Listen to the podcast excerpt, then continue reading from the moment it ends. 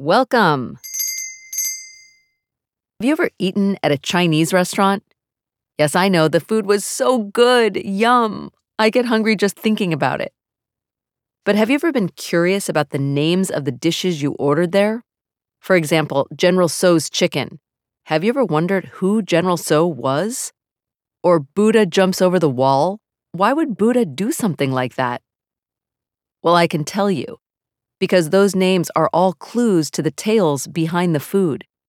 Almost all dishes on a Chinese menu have a story behind them. In a way, the menu at your Chinese restaurant is the table of contents for a feast of stories. And this book is that feast. Because this book is going to tell you the stories that make up your favorite Chinese dishes. From fried dumplings to fortune cookies, here are the tales behind your most ordered foods. Now, I know you want to ask are these stories real? Yes, these stories are real. They are real legends, real myths, and real histories. I did not make any of them up from my own imagination. They have all been researched. You can check the bibliography in the bonus PDF.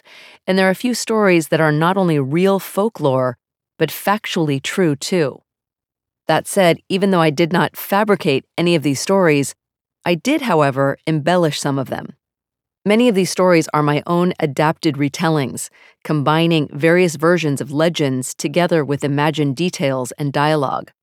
But even when I did so, I tried hard to stay true to the spirit of the original tales and keep as many details as possible. For example, important female characters in the legends were sometimes nameless, so I gave these women names, with ones that would be appropriate for that time and place. But when the stories did name characters, I kept true to the tale. If the characters had no last name in the legend, such as Kun in the chopstick story, I left them with a single name. And speaking of names, in Chinese tradition, the last name is said first and written before the given name. So General Ding Baozhen, a real historical person, has the last name of Ding. The general's first name is Baozhen. You can read Baozhen's story while learning about Kung Pao chicken. And while you read these stories, I hope you will also begin to see that this book is actually not about Chinese food. Just like hot dogs were invented in Germany, hot dogs are also called Frankfurters because they came from Frankfurt, Germany. And apple pie has Dutch origins. There are Dutch apple pie recipes dating back as far as 1514. Egg rolls, sweet and sour pork, and General Tso's chicken are just as American.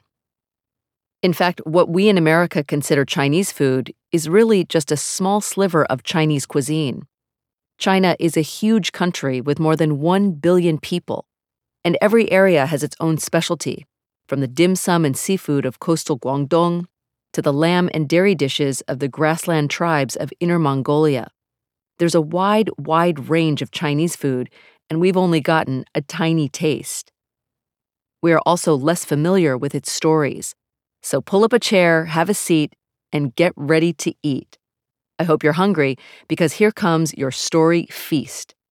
While the tales you're about to hear might be magical, funny, exciting, or a bit unusual, I know I can say with relish that they are all delightfully satisfying.